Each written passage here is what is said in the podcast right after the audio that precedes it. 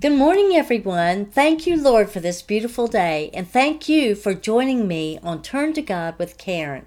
Every Monday, we have Faith and Hope Journey where we talk about things that we are struggling through, our problems, usually involving people, and hard circumstances. Maybe it's physical problems, emotional, financial.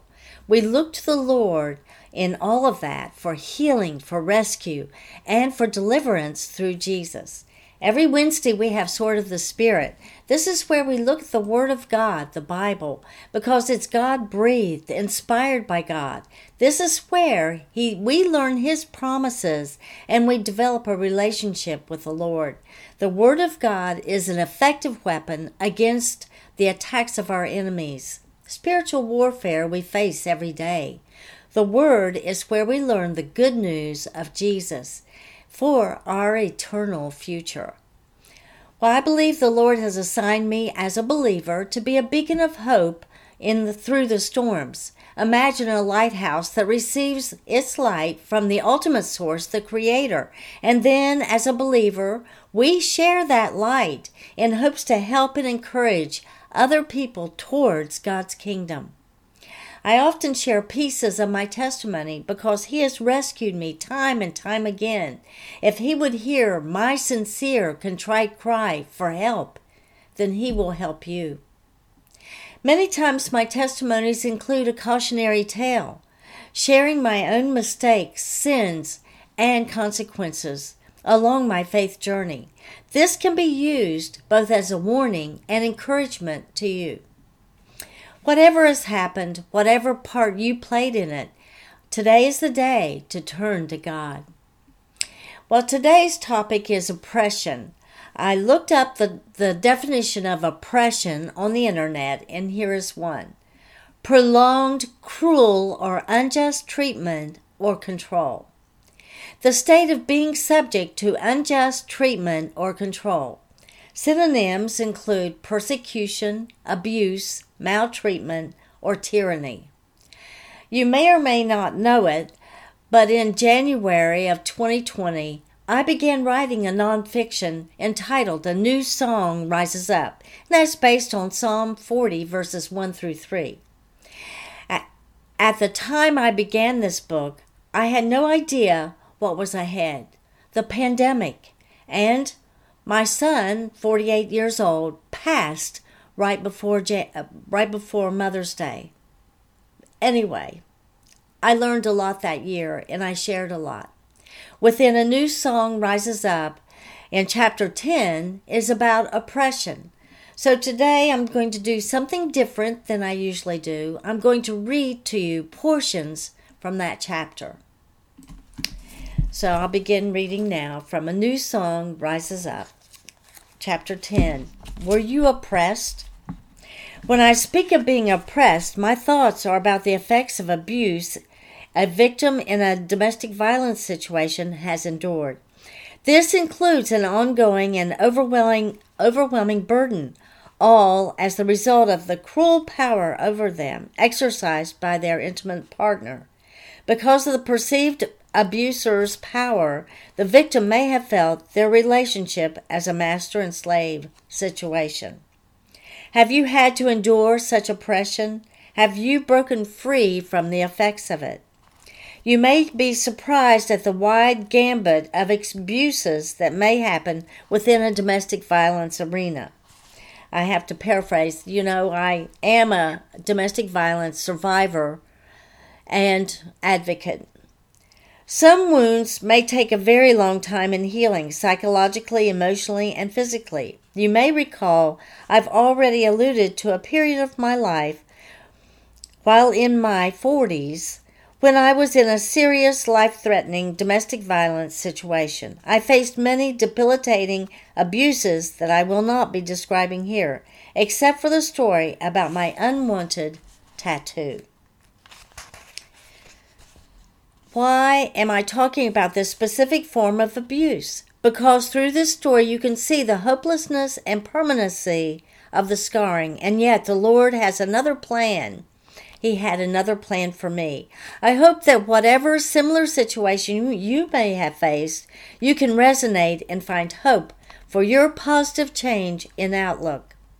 You may be surprised to learn that if in that domestic violence arena the abuser compels their victim against their will or by unreasonable pressure or perceived force to get an unwanted tattoo, it would be considered a form of domestic violence. Right along with physical abuse, mental abuse, and emotional abuse. The unwanted tattoo is essentially as a permanent mark wound, or scar to the victim's body, representing the scarring to their soul. Always plotting and planning new and different ways to oppress me or others, one day my abuser decided I would get a tattoo. So I'm not really going into the details of that right now, uh, just the at the tail end of it.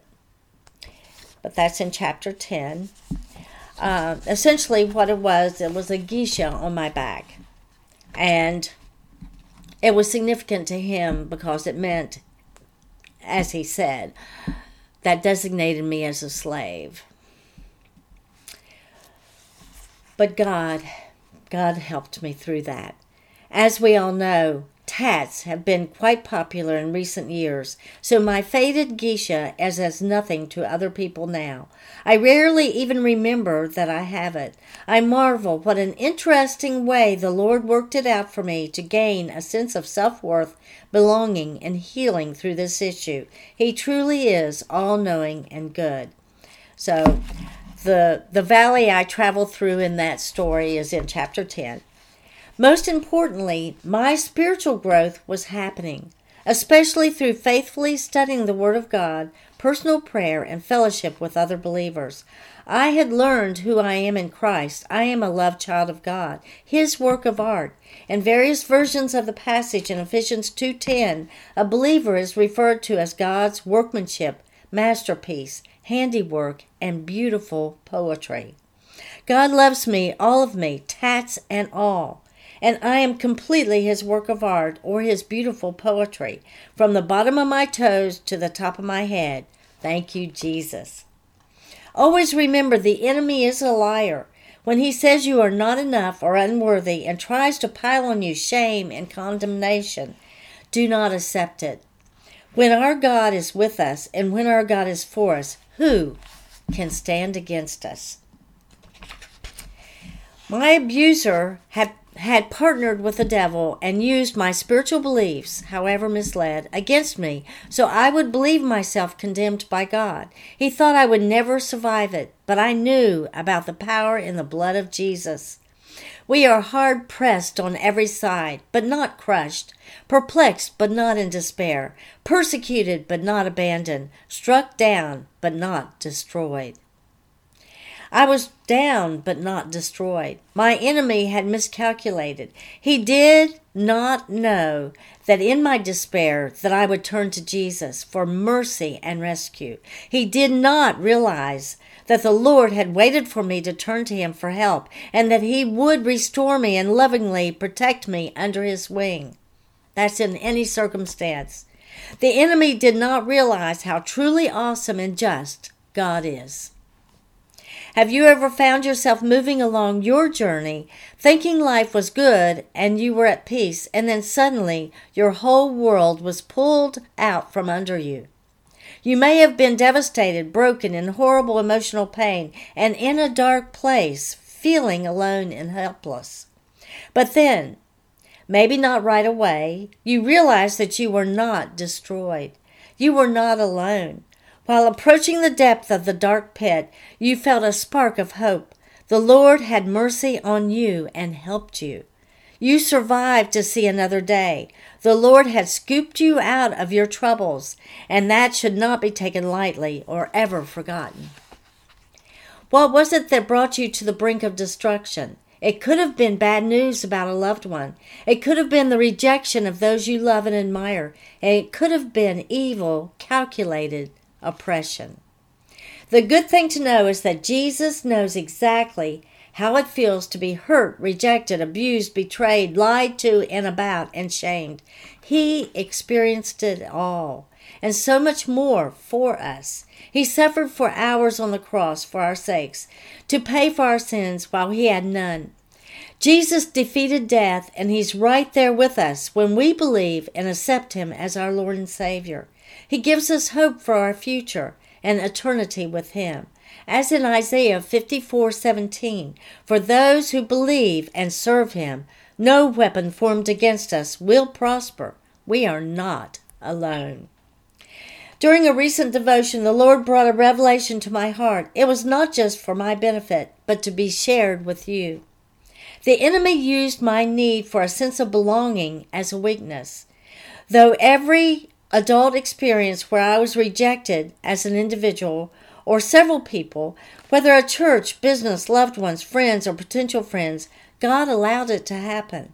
He allowed it to happen so I could do these learn obedience and reliance on the Lord. Learn empathy toward others who may suffer from the same need to belong. Use the instance as an opportunity to mature along my own walk. The extent of my emotional pain, which was found in enormous betrayals, rejections, and ongoing strife, was because of my stubbornness and fears of not belonging. I had to recognize and accept the door had been shut to that relationship. Admittedly, I only conceded uh, once the situation had proved to be unbearable, and all of it. I did not sufficiently put on the full armor of God, as in Ephesians 6. Especially I had failed to have my weapons drawn, the sword of the Spirit, which is the Word of God. While I listened to the Lord, I envisioned myself walking toward a familiar dirt pathway. Nearly 50 years ago, that was a driveway leading to an isolated home on a mountainside in rural West Virginia. I saw myself wading a creek as a teenager at my grandfather's farm with the Lord's radiance all around me while Jesus and I enjoyed a conversation. I realized these were precious memories of quality time I had spent with Him. After this experience, I rejoiced knowing to whom I belong. I belong to Jesus Christ, my Lord. He is all I need. And you too have memories of time you spent in intimate relationship with the Lord, you need to remember those. If you can resonate with the Lord, what the Lord brought to my heart, please join me in this prayer. Dear Heavenly Father, my Creator, I rejoice always in you. You are my strength in times of weakness. Your ways are always good. Your love has no end, and I belong to you.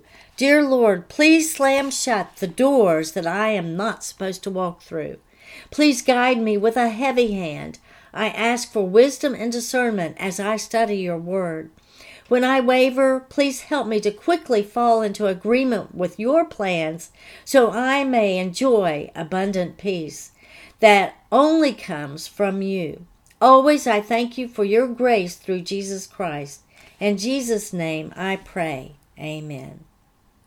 Whatever the situation, you can praise the Lord, pray to Him, and sincerely express gratitude for what we now have and for what hard times we've been brought out of.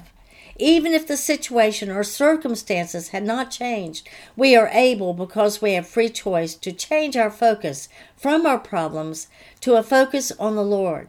We can cast our cares, our worries, stress, or anxieties on Him, knowing that He cares for us. What results from this? We receive his peace.